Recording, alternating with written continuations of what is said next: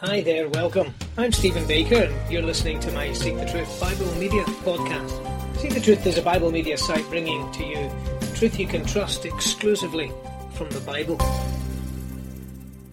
In these days of war and great upheaval in Ukraine and in Eastern Europe, it is timely to remember that war starts in human hearts.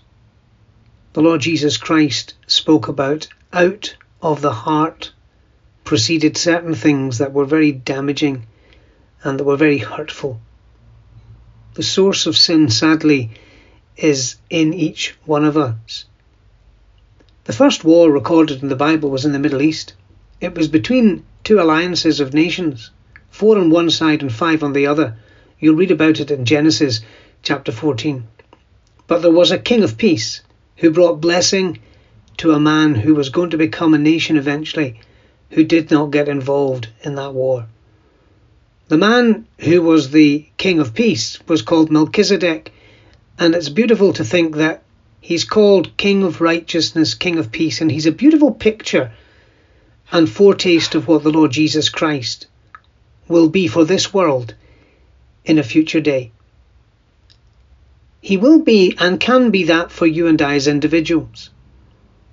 Peace and utopia will only ever exist in this planet as a result of what the Lord Jesus Christ did at Calvary.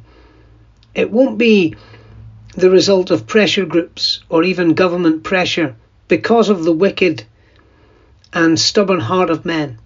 But the Bible predicts a day when humans will teach their children not the craft of war, but how to live peacefully one with another.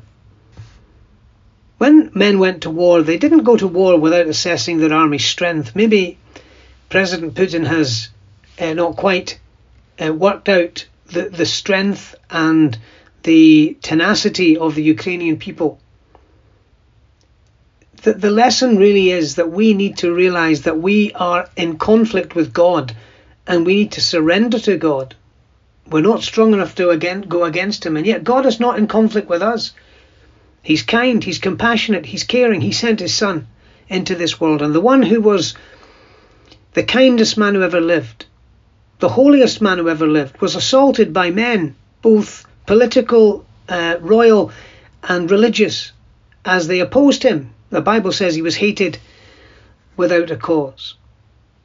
The Bible does tell, tell us that there will be one last great campaign and battle upon the earth. You've probably heard it called Armageddon, as the Bible talks about it. Public uh, interest in that is is unending, and people's interest in uh, what will happen in end times. But I want to tell you, the battle of Armageddon was won many years ago. I don't mean physically that is still to take place, but the foundation for success was laid when Jesus Christ dealt with sin at the cross.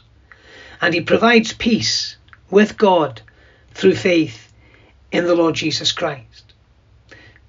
God warns us not to fear them which kill the body and destroy our lives on earth, but fear him who is able to destroy both body and soul in hell, and come to God, surrendering our will and recognizing our sin, and appreciating that his Son died to give us life, and to give us hope, and to give us peace through faith in him. Thanks for listening to this.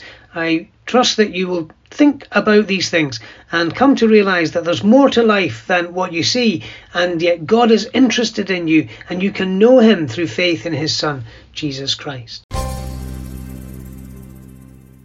You have been listening to Stephen Baker on a Seek the Truth Bible Media podcast. More information contact details can be found on my webpage seekthetruth.org.uk.